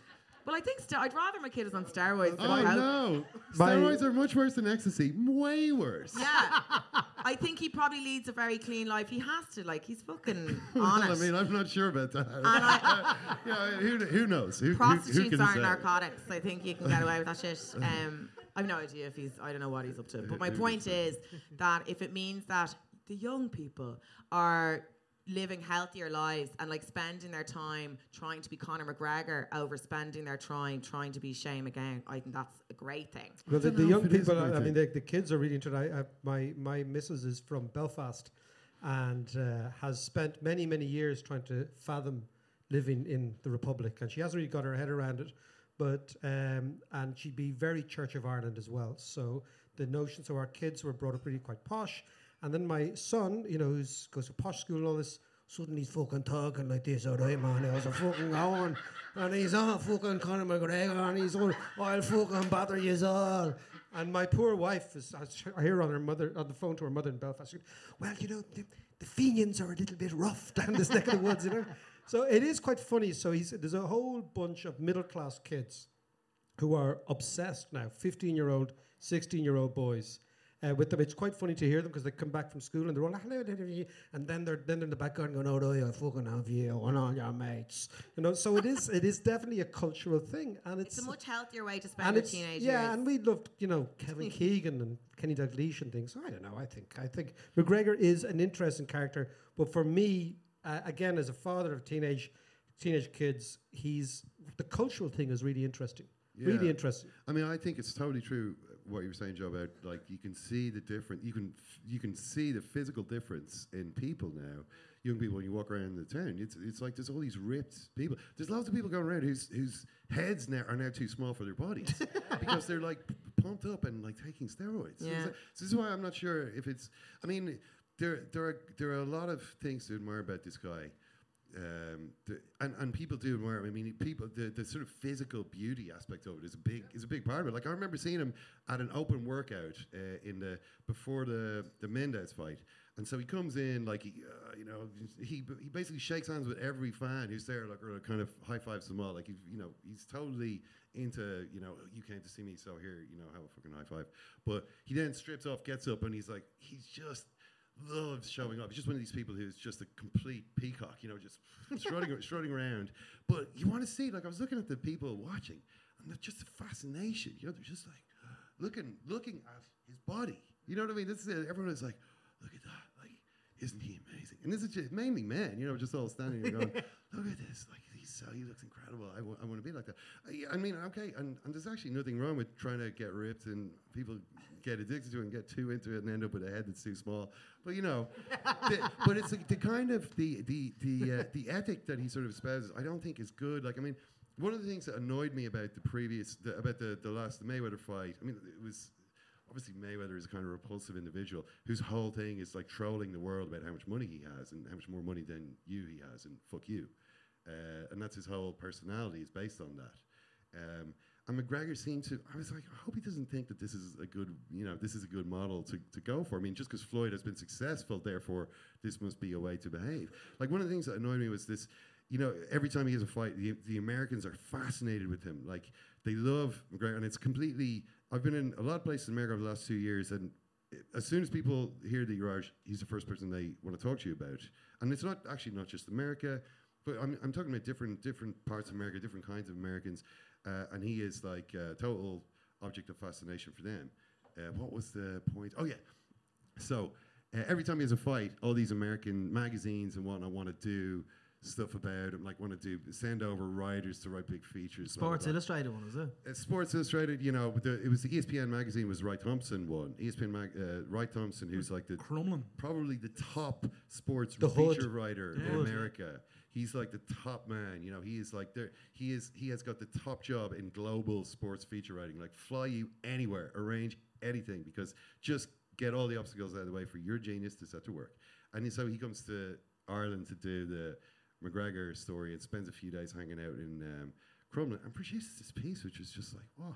But but what annoyed me about it is like this this whole idea, like there's this section about McGregor working on a building site when he's like uh, 20, 20, you know, 19 or 20. He's, he's kind of, his dad's like, you, you're to get a job. You're to be a plumber. You're a plumber. And he's, and he's working as a plumber. And he doesn't like it. But this is whole stuff about the building site, and he, he saw the emptiness in his co-workers. Like, I'm like, you're just a fucking plumber. Like, you're not. This isn't a. This isn't a fucking prison camp. Darfur. This is actually a good job. You know what I mean? I This is this is like what are we all what are we all meant to think? You know, if there's only one person who can actually be in the ring with Floyd Mayweather, it's not a workable model. Like it's not a workable thing for people to aspire to. If if you're giving this impression, oh, you know, ba- basically being if I had to be a plumber, I would have I would have ended it. You know, I would have ended it longer. It's it's it's not. I don't think it's sort of a healthy attitude. This kind of and, and like, what's the money for? Like a green. Do you think he spent time with Conor writing that? Sorry. Do, do you think the He did, yeah. He was hanging out with him a, li- a little bit, but you know, he, he not not that much. There is, there is a bit of McGregor direct. He obviously did speak to him. He's he's talking to him about a subject McGregor is not is clearly not too keen to talk about because the whole article is about you know the mean streets of Dublin Twelve. Uh, and Crumlin and how like dangerous it is, and like it's just basically all these drug feuds and, and you know boxing clubs and like drug feuds. That's Crumlin. Yeah. You know that, that's obviously the story he wanted to tell. Like, but he kind of he should have just looked around. It's just pensioners walking dogs. That's Crumlin. I used to live there. You know, this is what it's like. you've lived in the mean streets? It means the Survived. means- Survived. You survived the mean streets. But uh, so I just kind of wish that McGregor was. I suppose I'm saying more of a communist than than what he is. you know, which is just too much about them. The money actually doesn't justify everything. And shut up, shut the fuck up about money now, because you've got so much of it that no one wants to hear any more about it. Like it's like, oh, you were on the dole, and now it's like when he's going 60 G's, baby, and he's just off the dole, or he's actually still on the dole. Right when he's when he's winning, that's that's right at the start of his career. Sixty G's, and, and everyone's like, "This is great."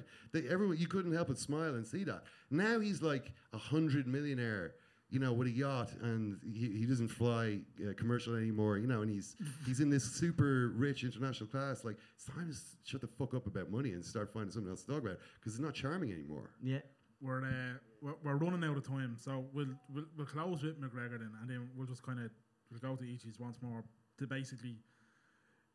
Are we getting to a point in, and Joanne, we'll start with you, where McGregor becomes almost the, where he gets Bono as a pox syndrome, where people start to, they loved him at first, like in the 80s, they loved him, and now it's getting to the point where it's like, like you were saying, shut the fuck up, you have your money.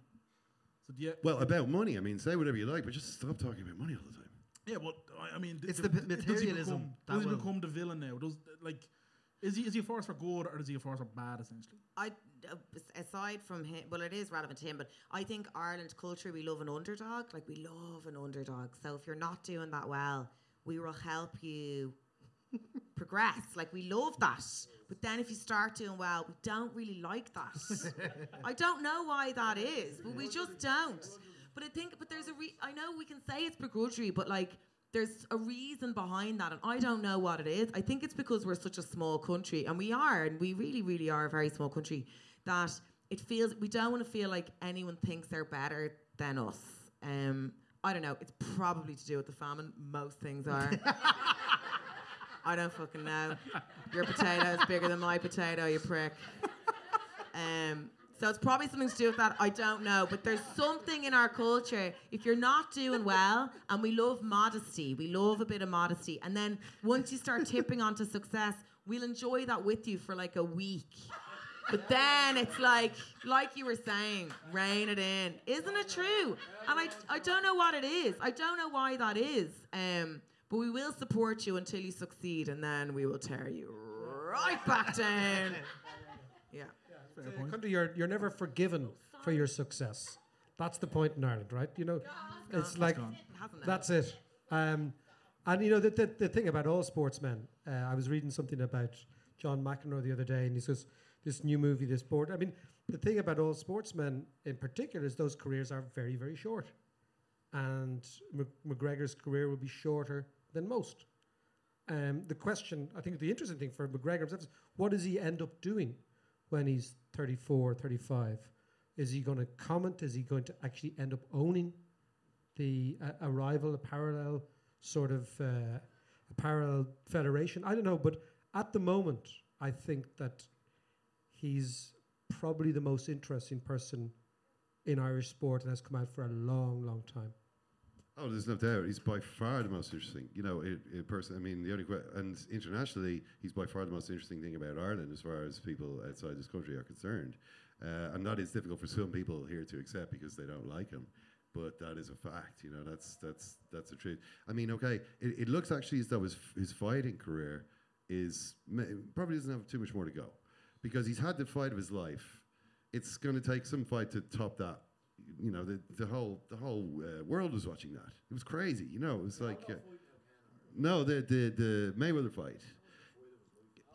The the Mayweather fight was the biggest fight I think he's going to be involved in in terms of the attention that was on it, the attention that was on it, and the money. I mean. He, Maybe it will happen again, but I don't know who he's going to have to fight for it to be as big as that again. You know, uh, I mean, being in Las Vegas is crazy that f- over for that week. Everyone is talking about it all the time. You know, I don't. Did you ever read the BFG? Do you remember the Roald Dahl book? there's a there's a there's a uh, there's all these dreams in it that you can have. And one of the dreams is like you have written a book which everybody is reading. The pilot is reading it as he f- and he's flying to Timbuktu instead of you know. And basically everyone everyone is obsessed with this, and that's the way it was. I, I've never I've never seen I've been to the World Cup final like in different places, and I've never seen this level of obsession over something. So I just I don't think he can top it. Is what I'm saying. Um, so that was probably the biggest fight. And after this, the fights are going to be smaller. It gets harder to sort of really motivate yourself, and the money that you're going to make fighting in the UFC is not as big. So maybe fighting isn't really where it's at for him anymore. But I don't see any reason why he can't become the greatest promoter, hype man that there's ever been. You know what I mean? I, I don't. I don't see any reason why he can't. His fighting career may not have too much more to go, but as a, as a, as a promoter, as a kind of a What about The, the Don, speaking? the Don King of MMA. That's what he might become. He might just say, "I'm going to run this show." And it's and that's actually you can make you make ridiculous money doing. I mean, Dana White. Look at the money Dana White has been making just sitting there as a parasite on top of this thing. you know what I mean? He's he's the one who's making the serious money. So McGregor could potentially continue to be very successful in a different uh, in a different sphere. Do you think um, over the last course, the last few years about McGregor, there's been a lot of uh, kind of comparisons to Muhammad Ali, but Muhammad Ali was on a different scale in terms of activism, activism and stuff like that. Do you think there's just a generic, I suppose, not only McGregor, but do you think there's an obligation to sports stars to have a role in activism or community or stuff like that? No, there isn't, but I think it's easier to love the ones who do, who seem to believe in something. Yeah. Because when you see Muhammad Ali, you know, saying, "I'm not going to, I'm not going to go to the army. I'm not going to go to Vietnam. I'll take, I'll take the jail sentence. I'm not going to do it." Then you see here's a guy who's actually doing something for, for he's sacrificing his career for what he believes in. It's, it's like a, it's an unselfish or, or, I mean, it's he's it's costing him. It's costing him a lot. And the opposite of Muhammad Ali is not you know Conor McGregor. It's Tiger Woods. Tiger is like the, the, the total corporate man, like this totally artificial being. Yeah. He that that person never existed. That was that had all those kind. It just didn't exist. It was awful, you know. And then it was exposed in this horrible way. And you know, I kind of feel sorry for him now.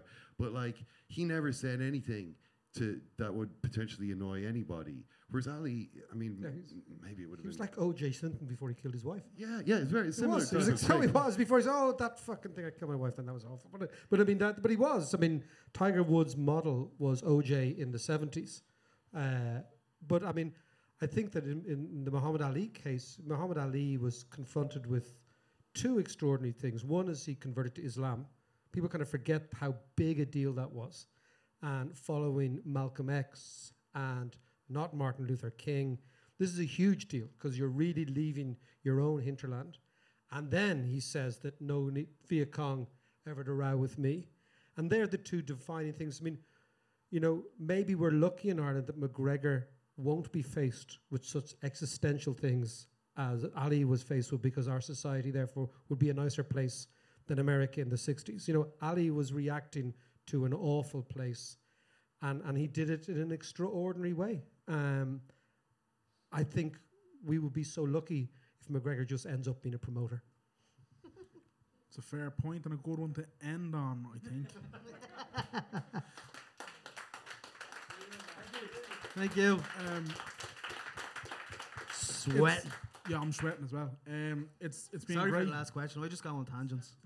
It's been great having you here, um, and uh, you've handled the randomness and ridiculousness of this entire thing very Can well. Can we see what so- the other things were? Um, yeah, sure. Look, we might as well. See Um, what, see what we could have won. this this could go on out another hour. That's the only problem, right? Um, so you've had you've had uh, Shaquille O'Neal and Flat Earth. Um, like look at that quote. Like like Shaquille O'Neal started talking about Flat Earth, basically going under the whole idea of wait if if the Earth is round, that means China must be under us, but China can't be under us. So the Earth has to be flat. And then he tried to describe it more by saying, I drive from Florida to California, which are on opposite coasts of America, and I do that drive a lot. And I don't feel no curve in the earth. I don't feel like I'm going up and down or in a I'm tree loving him. I'm loving him. So um, you could have talked about flat earth and conspiracy theories in general. You're mad for I conspiracy love theories. Yeah. conspira- what truth finding actually is, I like to call it. I'm a truth finder, not a conspiracy worst the worst. Have you started exploring the flat earth? Uh, no, like I'm not thick. Do you know what I mean? um, yeah, so you, you could have had that. You uh, you could have had Bono is a pox, um, which is a great piece of graffiti you'll see all over um, Ireland. Um, Tax dodger school. yeah, so you too, tax dodger scum. Yeah, Probably written by someone who's claiming 12 dole payments. Do you know that kind of way? it is. Um, you had McGregor, you had the Healy-Raes, you had Kim Jong. Uh, that is the Igo Inn and Ballybrack. The Um, fucking Igo Inn. I can't believe it. Uh, and that Okay, so it's Ramblers or the Igo. There you the go. I go. Okay, now we know. always the I Now we know what class you are.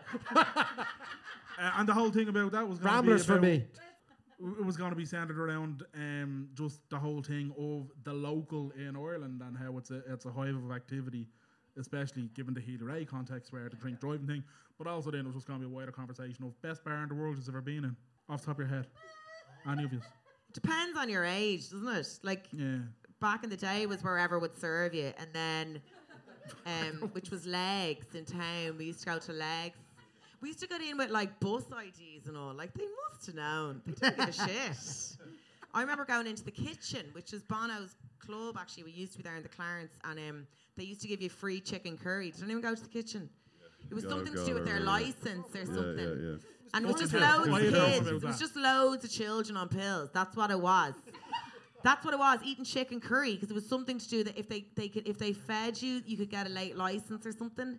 And I remember going in and we were so young. We were like 14 going in. And we got so drunk and we ended up having to get a taxi home and he charged us like 50 pounds because he knew obviously he could do what he wanted. And it, it honestly turned me off town for like two years. Like I think Until you were 16. Until you were 16. What you- I should have. I know, but like that. But like I was a late starter. Do you know what I mean? I was a late starter. But I remember thinking, uh, this is a real Aylwin thing, but I remember thinking there's drinking age limits for a reason because I was so sick. And my mum, I ended up giving myself alcohol poisoning. Sorry, now you're trying to wrap up. Um, and the next day I was so sick and, and I couldn't keep anything down. And my mum is a nurse in Michael's. Uh, and she had to bring me down and put me on an IV drip. But she was so embarrassed because she knew them and all, and she was putting on my clean knickers and everything. Do you know? Because it was her mates down there, and I was so sick. And um, yeah, so what? The kitchen? I don't know. Finnegan's and Dalkey. I love Finnegan's. Yeah. It's full of Dalkey. Owens now, so there's no pressure yous- to like put on a bra. Any or anything. preference on? They're all kind of the same, aren't they? I, I agree with I, I, I agree with Ken. There's loads of loads of good boozers. This this one good thing we have in this town. We have loads of good boozers. That's a fair point. It's a fair point. Um, Kardashians we done, uh, decades we done, and the last one then was um, actually was something that you touched on, Joanne. Was about the whole Netflix generation and how we're ruining our lives exactly by just binging on box sets. And I say that as somebody who's just finished watching Game of Thrones for the second time. I can't, uh, and it's because obviously with um, because our attention spans are getting shorter and shorter now because our videos and stuff are getting shorter. I can't decide on anything, so I just watch nothing. I've too much choice. Like I just can't decide on anything, so I watch like I just I watch a lot of Forensic Detective, which is just husbands killing their wives. Every time it's the husband, like every single time. That's what I love. Yeah, lads, any good box sets you'd recommend before we wrap up? You said you've seen Game of Thrones. I Yeah. can't think. Of, I can't think of any off the top of my head now. I just watched one on Netflix called Ozarks, which is Oh, it's pretty very good. good. Yeah, that's good. That's a good one. So there you go. You got any? You usually have a good box set or something? Friday Night Lights Always And the- Friday Night Lights. and The Sopranos. Uh, yeah, all right. That's fucking years old, man. Come on. Sopranos is still the best, though. What It's- is? If you haven't seen it, Sopranos is still the best. Ah, it's still the number yeah, one. It's amazing. It's the best. It's the best. Yeah, hundred percent. Um, and that that was it. That was all nine. So um, Thanks for having. so what? Oh, thank you. Oh, um, Yeah, thank so you. once again, um, you can you can check out Ken on Second Captains uh, multiple times a week, and also on the Irish Times. So, um, and if you're on Twitter and that kind of thing, Ken uh, Ken Early uh, with an S at the end. Yeah. That's it. Yeah. So at Ken Early S. And then they've obviously Kilkenomics coming up, so kilkenomics.com. Dalkey Dalkey Book Book Festival next Festival. summer. And uh, on Twitter and that, David McW. Yeah. I've got the Twitter handles down. Yeah, I don't. Joanne. And I, I'm touring Bite Me, my um, that weird show that I was talking about earlier. Definitely. Um, I'm touring that around Ireland, so if you're into weird, dark shit, you should totally come. And don't forget, she'll be on TV3 in November. Tell you Oh how she yes, hates baby babies. haters. Thank you. Thanks. Thank you. And if people want to follow you on social media, It's at Joe McNally on Twitter. brilliant. Ladies and gentlemen, our guests for tonight, Ken Early, David Williams, Joanne McNally. Merlo, tell them where they can get us. At WS Pod. And where else? Uh, Facebook.com for us. Ah, here I don't do it. Facebook.com forward slash WTS Pod Ireland. Twitter at WTS Pod. WTSPod.com on iTunes, Stitcher, Podbean, Podcast Republic, Podcast Addict. Anywhere and everywhere there's a podcast, just search WTS Pod and we're there. Fitzpatrick Castle, sponsor us. Yeah. That, I can't remember all that. Oh, Jesus, man. One day you will. FitzpatrickCastle.com. Go there for more details. Or just pop up to them if you're ever venturing out to Killiney. Once again, thanks everybody in Dublin Podcast Festival. Um, yeah, I'm at Dan John Murray on Twitter. I'm American Mania. Lads, Check it out. Thanks for coming. Thanks for Thank listening. you. Until next time. There it is. Can't lose. Look.